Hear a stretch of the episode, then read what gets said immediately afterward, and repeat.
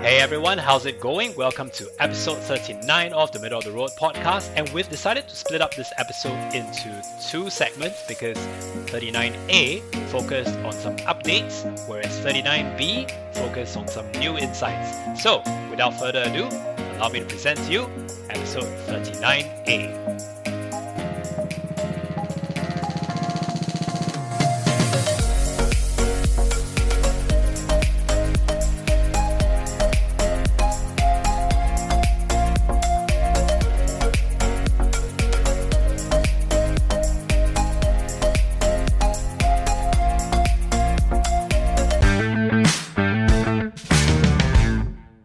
Welcome to episode 39 of the Middle of the Road podcast. And finally, after public outcry, Ngee Ann Poly lecturer has been fired. Your yeah. thoughts? He's he hasn't officially been sacked, but the Oh. the poly has released a statement that they're gonna fire him, which is kind Oh. of weird, right? Like, why do you need to release a statement before you fire the guy? It's like your impending sacking. Go and prepare for it. I think it's uh to deal with all the administrative issues, his severance package, yada yada yada. Severance package. There shouldn't be a severance package, man. Fuck. You get fired. You sure get paid something extra. But he broke the code of conduct. What? There should be instances where you don't get any sort of remuneration for getting fired. Well, I don't know. I'm just guessing. Okay. but you know what's the thing is? Yeah. Like only now then it happens. what? Despite how long people have been complaining about issues like this in the past, only now he gets fired. Power of social media, man. Yeah. So it's a good thing, right? Cancel culture. Mm. Sometimes, I guess. sometimes. Sometimes it works. Sometimes it really doesn't work. Okay. Yeah, sometimes it backfires like crazy, but in this particular instance, it was good lah. Fucking idiot. Yeah. I hope that the powers of social media would also hold up against this British guy, the one who got charged because he's not wearing a mask. Did you read about this guy? Yep. It was so okay. Uh, this guy is uh, fucking ridiculous. Some of the things that he said uh, after getting arrested is like fucking mind blowing. Eh. So apparently, he has been working in Singapore since 2017. This British guy, and he always goes out without a fucking mask. So when people tell him that he needs to wear a mask, his response is normally I would just tell them that I'm exempt. And he's never posed any issues before. What the fuck is up with that, man? Does he still think that Singapore is a fucking British colony? Maybe. It's so ridiculous. Then he still cannot come to terms with the fact that he's getting arrested and he's like, oh, I'm going to jail for something I don't even believe in. Like, fuck, bro, that's not how it works. It's like, oh, so I don't believe that murder is a crime, then I can just go around chopping people. Fucking nonsense, eh? Sure. Maybe you need to move to America and then get yourself uh, aligned with or allied with one of the uh, tribes that have special privileges. Maybe that might work for you. Even then, murder is too difficult to get away. lah. But you know what? The funny thing about this guy, right, is that similar to that lady who is asking for, what is it, her exemption for being prosecuted for not wearing a mask lady. yeah, both of them are just equally delusional, right? Technically speaking, uh, on the CV, uh, both of these people are actually quite smart. eh. Yes, which brings me to the question of are they retarded? I, I don't want to I don't want to put mental health issues in a bad light, but you look at these people and you sort of wonder, do they actually have like mental health issues? I don't think that they have mental health problems, but I suppose the truth is that these people think that they are above the law, ah, and they're not at the level where they are above the law, lah, if you know what I mean. You know about the batch lady, there was something interesting that I read in the papers during the early part of this saga, which we have done well to ignore. Uh, her dad actually came out to Wanbao, I think, and said that she used to be a nice lady. Like she used to be caring, very concerned about other people, and in general, just a good person. So, Then his claim was that after she went to China to do some business, she kind of skipped, and then she returned a changed woman.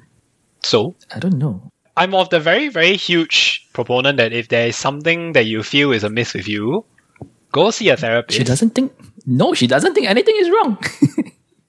Yeah, exactly. I mean, to me, I feel that you don't have to be somebody who is suffering from a mental illness to see a therapist. Some people get it good because talking to people around them have that same effect. Some people simply don't have, you know, a sounding Okay. board in that sense. So if you are some of these people that really don't have somebody, then at least you have people around you who are confidants, ma. Some people that you can trust.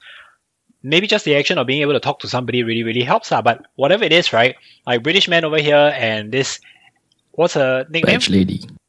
uh, are both probably getting charged for the same reason, right? You know what's going to really piss people off?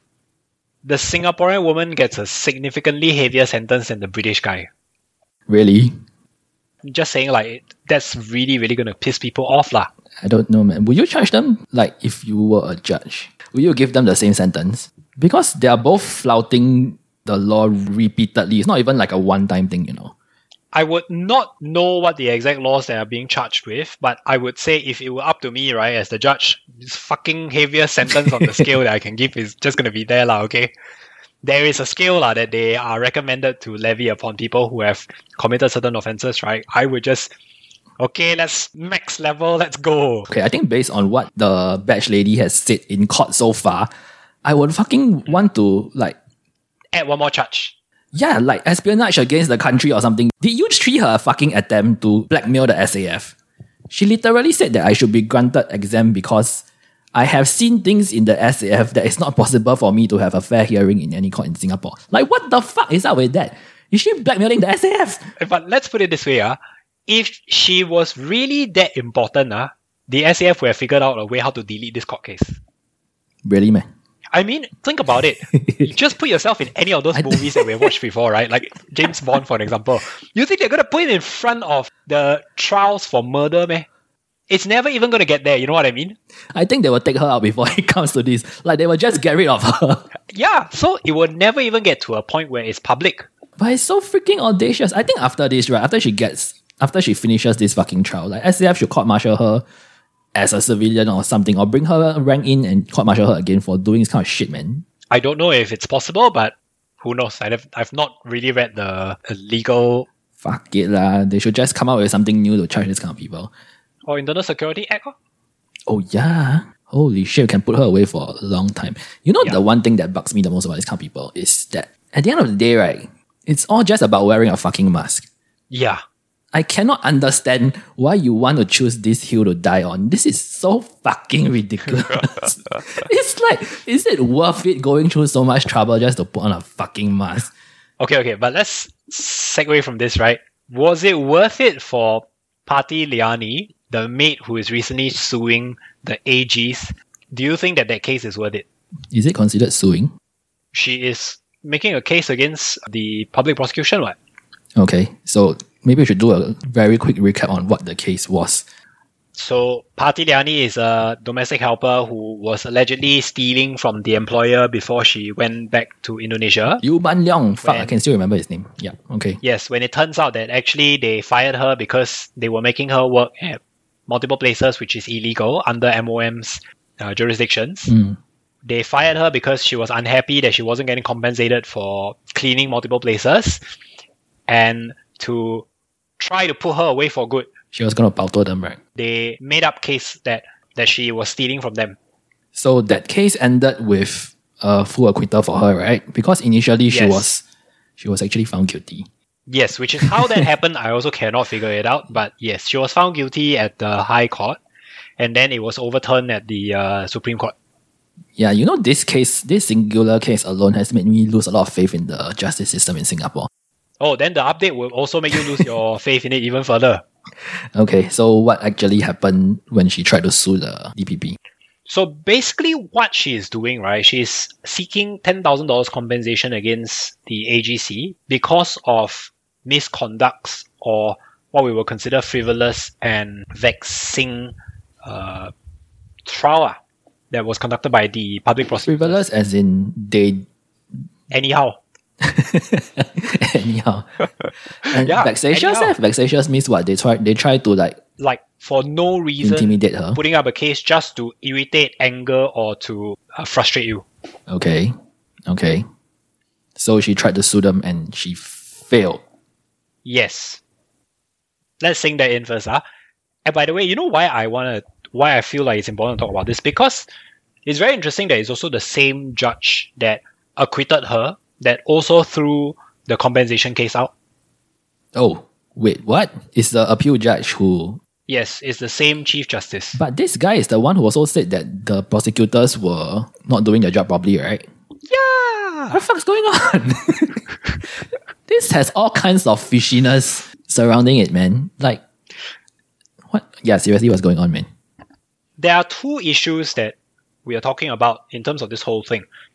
One was that the public prosecutors brought the case to court and then tried to prove that Parti Liyani was guilty of theft through the evidence and through the presentation of the evidence. Lah, Mm. Correct? Yep. we speak about this concept called proof beyond reasonable doubt. The idea of proof beyond reasonable doubt, right, is that because in law, you needed to prove not just the action, you also need to prove that there was an intention. Okay. So the thing is, it's called beyond reasonable doubt, right? Is because if somebody takes this action, it definitely means that you have this intention, but it cannot be 100% accurate because nobody can read your mind. Ma. Agree? Yep. So, for an example, if somebody takes your wallet, walks out, and then leaves, and then he doesn't know you, you don't know him, and then he just keeps walking, the action of him taking your wallet is the theft. But they need to prove that he had the intention to steal, which is the case in Parti Liyani. Everything was in her possession to be shipped back to Indonesia, and then they needed to prove that she had the intention to steal all these items from her employers. So the, the prosecution was there to prove beyond reasonable doubt that she had the intention to steal these things and the action is already there. You get what I mean? Yep. The defense's job, on the other hand, is to just raise doubt.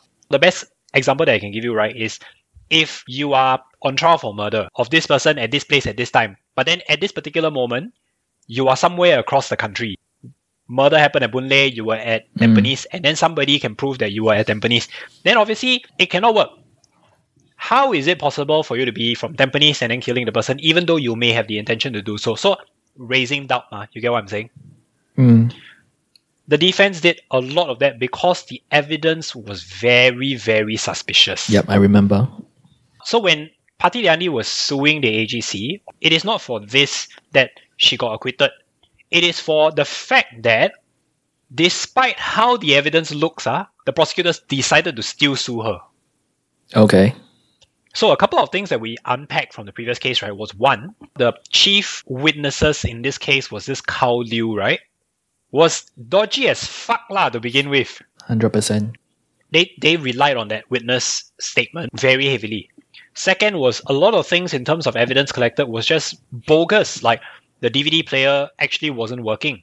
And then they didn't tell the defense about it. And it's only until the defense decided to let's see if this thing really works and then prove that the DVD player actually doesn't work. And then to the news, it was trash, Mm.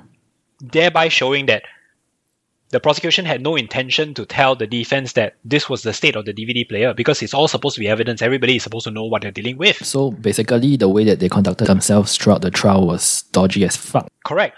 And I have to go through these examples because this is what, to me, as a layman, is the meaning of frivolous. But Yep.